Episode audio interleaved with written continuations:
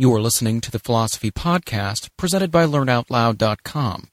Here we will periodically showcase audio renditions of great works from philosophers such as Plato, Aristotle, Descartes, Kant, Nietzsche, and beyond.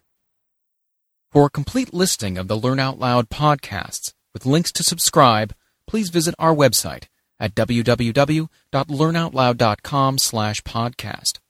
Thank you for listening. The Communist Manifesto by Karl Marx. Published in 1848. Translated by Samuel Moore. A specter is haunting Europe. The specter of communism. All the powers of old Europe have entered into a holy alliance to exorcise this specter. Pope and Tsar, Metternich and Guizot, French radicals, and German police spies. Where is the party in opposition that has not been decried as communistic by its opponents in power? Where is the opposition that has not hurled back the branding reproach of communism against the more advanced opposition parties, as well as against its reactionary adversaries? Two things result from this fact. One, communism is already acknowledged by all European powers to be itself a power. Two, it is high time that communists should openly, in the face of the whole world, publish their views, their aims, their tendencies, and meet this nursery tale of the specter of communism with a manifesto of the party itself. To this end, communists of various nationalities have assembled in London and sketched the following manifesto to be published in the English, French, German, Italian, Flemish, and Danish languages.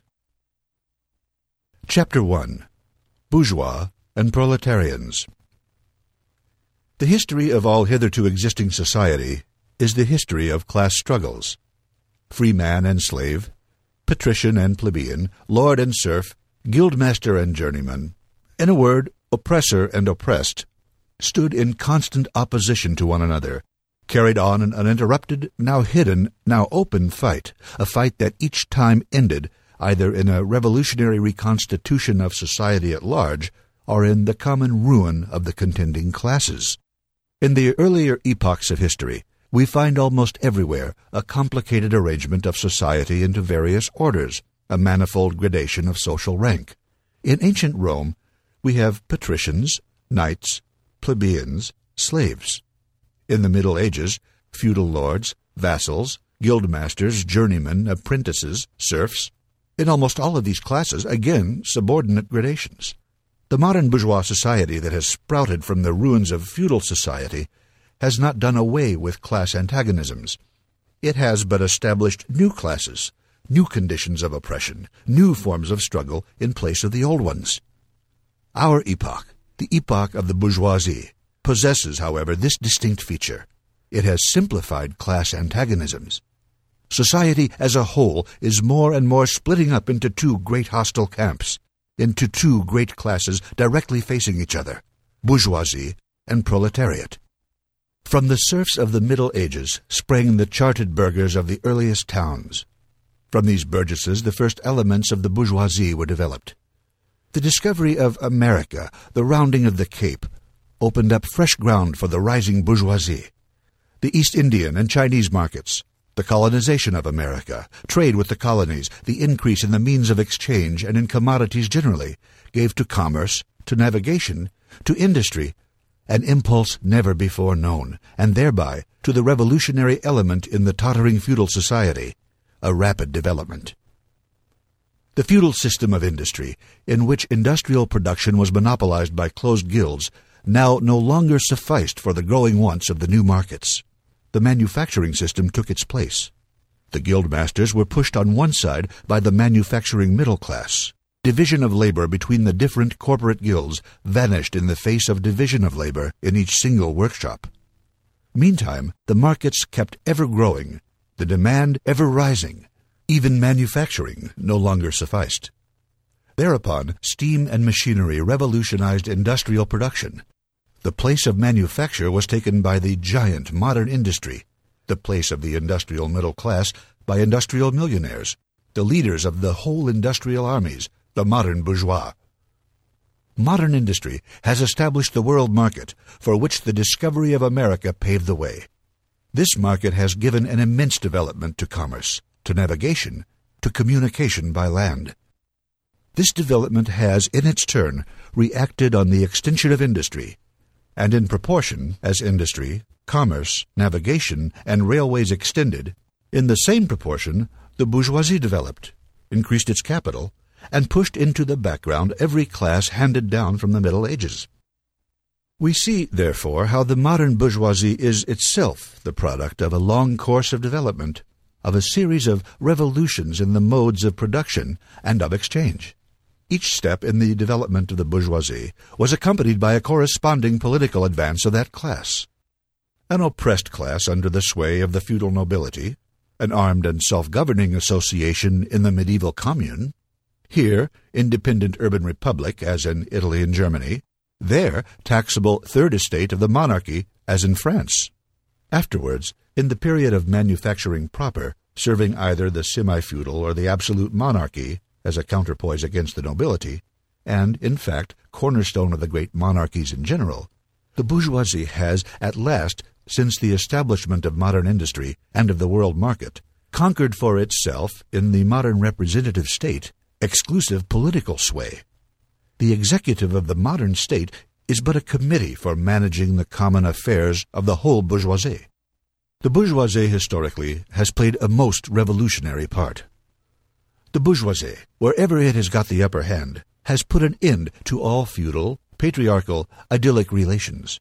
It has pitilessly torn asunder the motley feudal ties that bound man to his natural superiors, and has left remaining no other nexus between man and man than naked self-interest, than callous cash payment. It has drowned the most heavenly ecstasies of religious fervor, of chivalrous enthusiasm, of Philistine sentimentalism, in the icy water of egotistical calculation. It has resolved personal worth into exchange value, and in place of the numberless, indefeasible chartered freedoms, has set up that single, unconscionable freedom, free trade. In one word, for exploitation. Veiled by religious and political illusions, it has substituted naked, shameless, direct, brutal exploitation. The bourgeoisie has stripped of its halo every occupation hitherto honored and looked up to with reverent awe. It has converted the physician, the lawyer, the priest, the poet, the man of science into its paid wage laborers. The bourgeoisie has torn away from the family its sentimental veil and has reduced the family relation to a mere money relation. The bourgeoisie has disclosed how it came to pass that the brutal display of vigor in the Middle Ages, which reactionaries so much admire, found its fitting complement in the most slothful indolence. It has been the first to show what man's activity can bring about. It has accomplished wonders far surpassing Egyptian pyramids, Roman aqueducts, and Gothic cathedrals. It has conducted expeditions that put in the shade all former exoduses of nations and crusades. The bourgeoisie cannot exist without constantly revolutionizing the instruments of production, and thereby the relations of production, and with them the whole relations of society. Conservation of the old modes of production in unaltered form was, on the contrary, the first condition of existence for all earlier industrial classes. Constant revolutionizing of production, uninterrupted disturbance of all social conditions, everlasting uncertainty and agitation distinguished the bourgeois epoch from all other ones all fixed, fast frozen relations with their train of ancient and venerable prejudices and opinions are swept away. All new formed ones become antiquated before they can ossify. All that is solid melts into air. All that is holy is profaned. And man is at last compelled to face with sober senses his real conditions of life and his relations with his kind. The need of a constantly expanding market for its products chases the bourgeoisie over the entire surface of the globe. It must nestle everywhere, settle everywhere, establish connections everywhere. The bourgeoisie has, through its exploitation of the world market, given a cosmopolitan character to production and consumption in every country. To the great chagrin of reactionists, it has drawn from under the feet of industry the national ground on which it stood. All old established national industries have been destroyed or are daily being destroyed. They are dislodged by new industries, whose introduction becomes a life and death question for all civilized nations. by industries that no longer work up indigenous raw material, but raw material drawn from the remotest zones. Industries whose products are consumed not only at home, but in every quarter of the globe. In place of the old wants, satisfied by the production of the country, we find new wants requiring for their satisfaction the products of distant lands and climes. In place of the old local and national seclusion and self sufficiency, we have intercourse in every direction, universal interdependence of nations. And as in material, so also in intellectual production. The intellectual creations of individual nations become common property. National one sidedness and narrow mindedness become more and more impossible, and from the numerous national and local literatures there arises a world literature. The bourgeoisie, by the rapid improvement of all instruments of production, by the immensely facilitated means of communication, draws all, even the most barbarian nations, into civilization. The cheap prices of commodities are the heavy artillery with which it batters down all Chinese walls, with which it forces the barbarians' intensely obstinate hatred of foreigners to capitulate. It compels all nations, on pain of extinction, to adapt to the bourgeois mode of production. It compels them to introduce what it calls civilization into their midst, that is, to become bourgeois themselves. In one word, it creates a world after its own image. The bourgeoisie has subjected the country to the rule of the towns. It has created enormous cities, has greatly increased the urban population as compared with the rural, and has thus rescued a considerable part of the population from the idiocy of rural life. Just as it has made the country dependent on the towns, so it has made barbarian and semi-barbarian countries dependent on the civilized ones, nations of peasants on nations of bourgeois. The East on the West. The bourgeoisie keeps more and more doing away with the scattered state of the population, of the means of production, and of property. It has agglomerated population, centralized the means of production, and has concentrated property in a few hands. The necessary consequence of this was political centralization.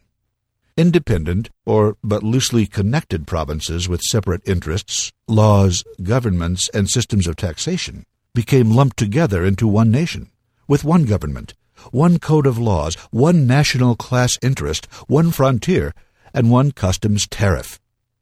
The bourgeoisie, during its rule of scarce 100 years, has created more massive and more colossal productive forces than have all preceding generations together subjection of nature's forces to man, machinery, application of chemistry to industry and agriculture, steam navigation, railways, electric telegraphs, clearing of whole continents for cultivation, canalization of rivers, whole populations conjured out of the ground.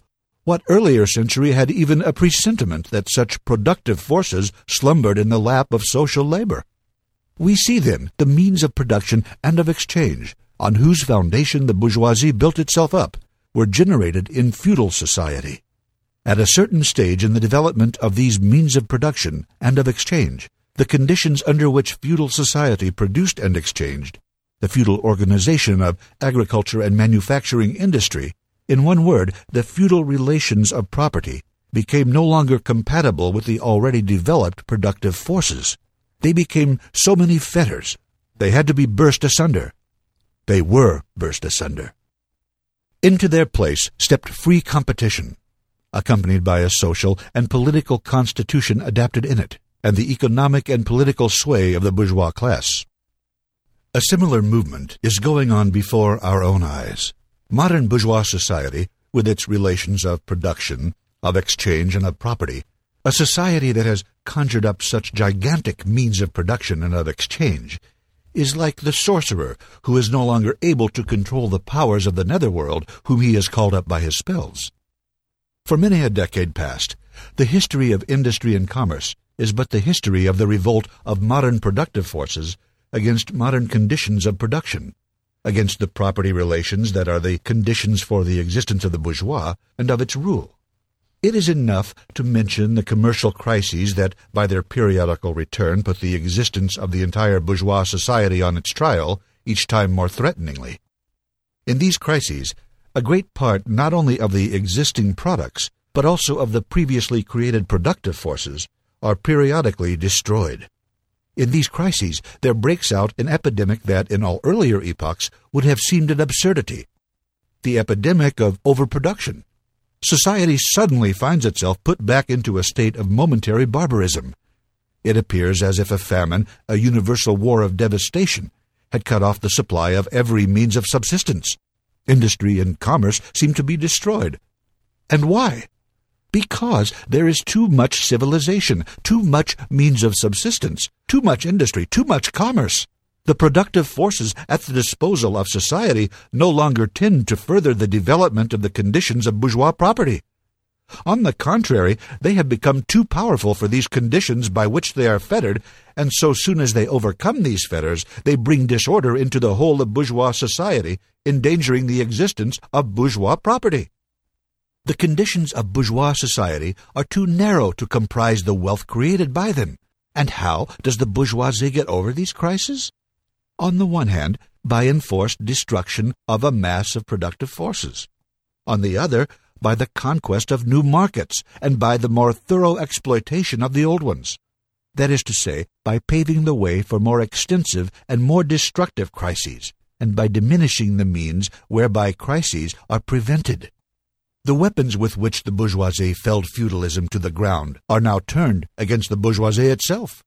But not only has the bourgeoisie forged the weapons that bring death to itself, it has also called into existence the men who are to wield those weapons. The modern working class, the proletarians. In proportion as the bourgeoisie, that is capital, is developed, in the same proportion is the proletariat, the modern working class, developed. A class of laborers who live only so long as they find work, and who find work for only so long as their labor increases capital. These laborers, who must sell themselves piecemeal, are a commodity like every other article of commerce, and are consequently exposed to all the vicissitudes of competition, to all the fluctuations of the market. Owing to the extensive use of machinery and to the division of labor, the work of the proletarians has lost all individual character and consequently all charm for the workman. He becomes an appendage of the machine, and it is only the most simple, most monotonous, and most easily acquired knack that is required of him. Hence, the cost of production of a workman is restricted almost entirely to the means of subsistence that he requires for maintenance and for the propagation of his race. But the price of a commodity, and therefore also of labor, is equal to the cost of production. In proportion, therefore, as the repulsiveness of the work increases, the wage decreases. Nay, more, in proportion as the use of machinery and division of labor increases, in the same proportion the burden of toil also increases, whether by prolongation of the working hours, by the increase of the work exacted in a given time, or by increased speed of machinery, etc. Modern industry has converted the little workshop of the patriarchal master into the great factory of the industrial capitalist. Masses of laborers crowded into the factory are organized like soldiers. As privates of the industrial army, they are placed under the command of a perfect hierarchy of officers and sergeants.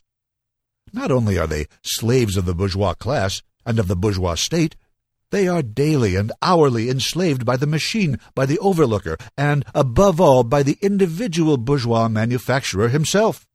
The more openly this despotism proclaims gain to be its end and aim, the more petty, the more hateful, and the more embittering it is. The less the skill and exertion of strength implied in manual labor, in other words, the more modern industry becomes developed, the more is the labor of men superseded by that of women.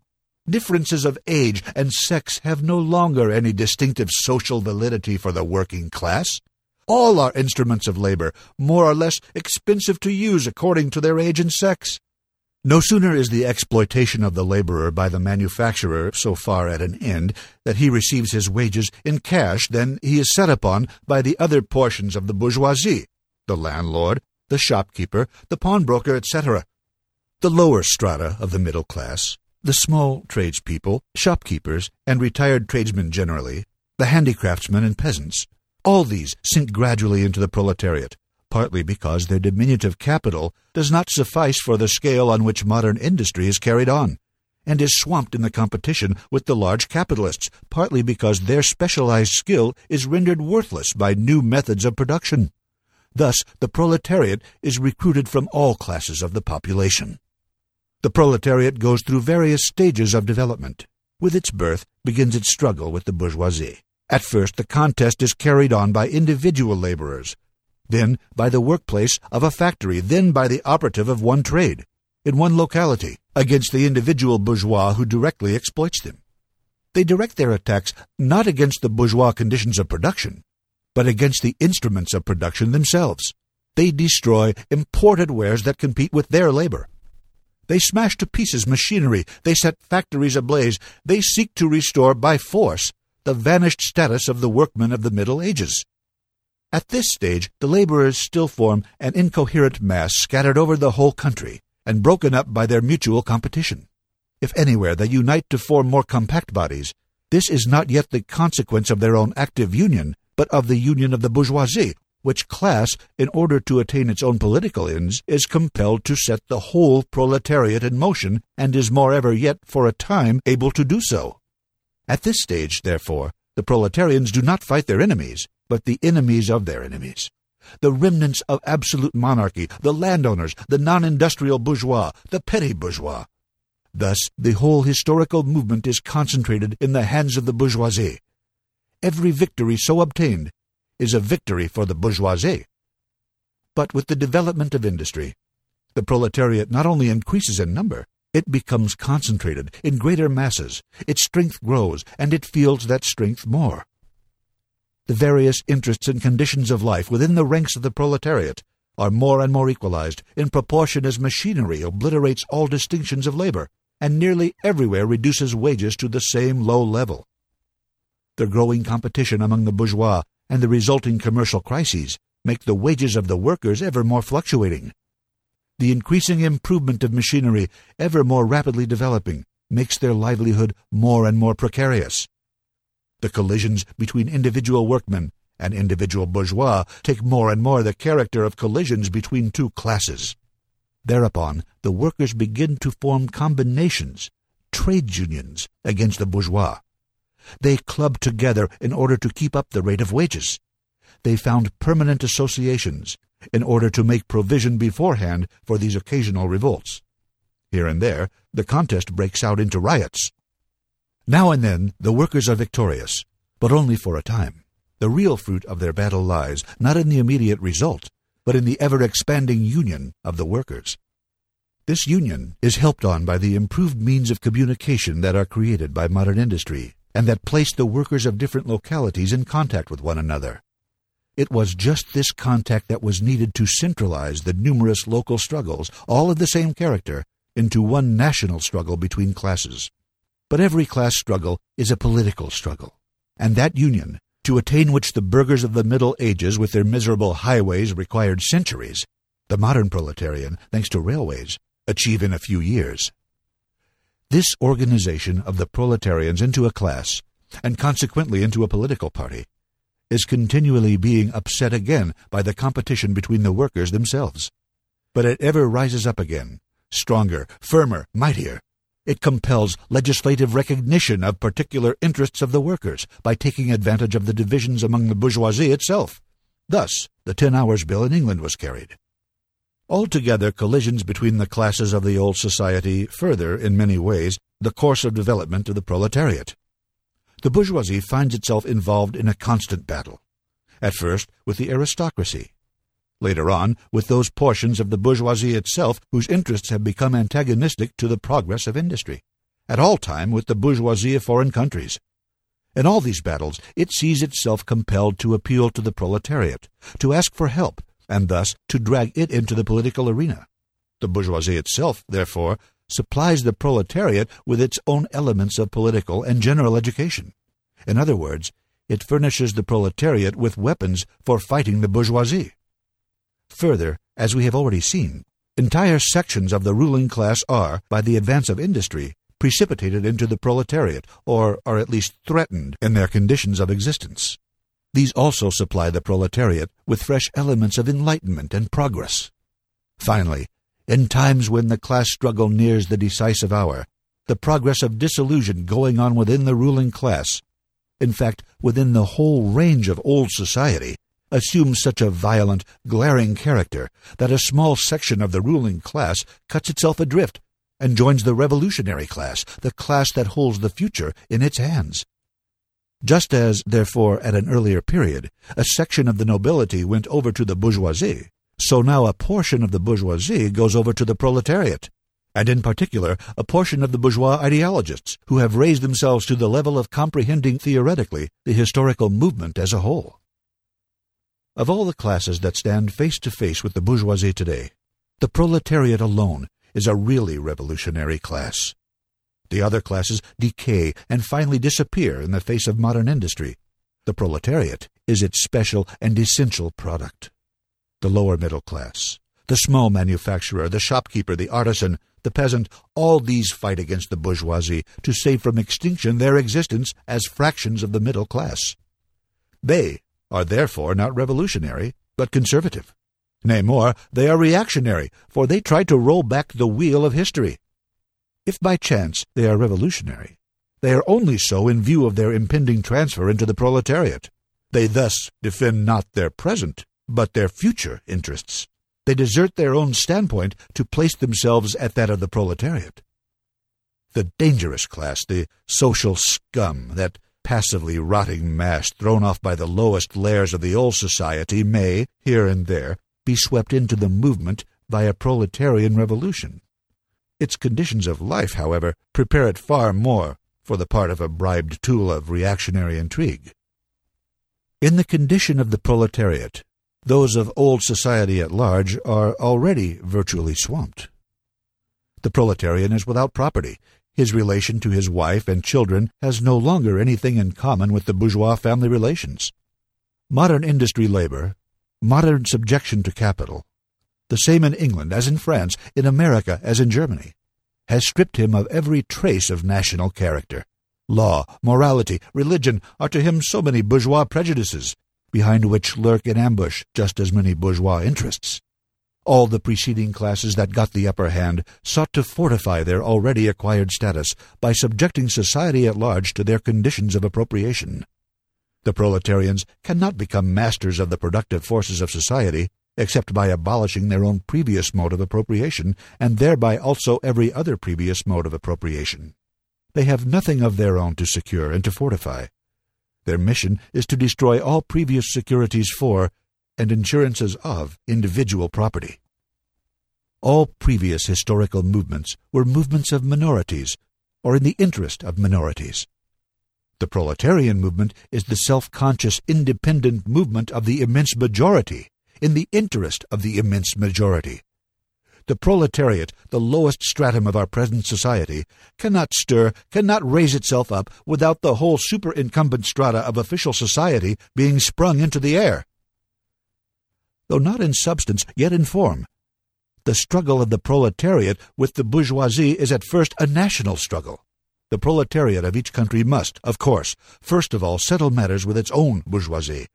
In depicting the most general phases of the development of the proletariat, we trace the more or less veiled civil war ranging within existing society, up to the point where that war breaks out into open revolution, and where the violent overthrow of the bourgeoisie lays the foundation for the sway of the proletariat. Hitherto, Every form of society has been based, as we have already seen, on the antagonism of oppressing and oppressed classes. But in order to oppress a class, certain conditions must be assured to it under which it can, at least, continue its slavish existence. The serf, in the period of serfdom, raised himself to membership in the commune, just as the petty bourgeois, under the yoke of the feudal absolutism, managed to develop into the bourgeois. The modern laborer, on the contrary, instead of rising with the process of industry, sinks deeper and deeper below the conditions of existence of his own class. He becomes a pauper, and pauperism develops more rapidly than population and wealth. And here it becomes evident that the bourgeoisie is unfit any longer to be the ruling class in society and to impose its conditions of existence upon society as an overriding law. It is unfit to rule because it is incompetent to assure an existence to its slave within his slavery, because it cannot help letting him sink into such a state that it has to feed him instead of being fed by him. Society can no longer live under this bourgeoisie. In other words, its existence is no longer compatible with society. The essential conditions for the existence and for the sway of the bourgeois class is the formation and augmentation of capital. The condition for capital is wage labor. Wage labor rests exclusively on competition between the laborers. The advance of industry, whose voluntary promoter is the bourgeoisie, replaces the isolation of the laborers due to competition by the revolutionary combination due to association. The development of modern industry, therefore, cuts from under its feet the very foundation on which the bourgeoisie produces and appropriates products. What the bourgeoisie therefore produces above all are its own gravediggers. Its fall and the victory of the proletariat are equally inevitable.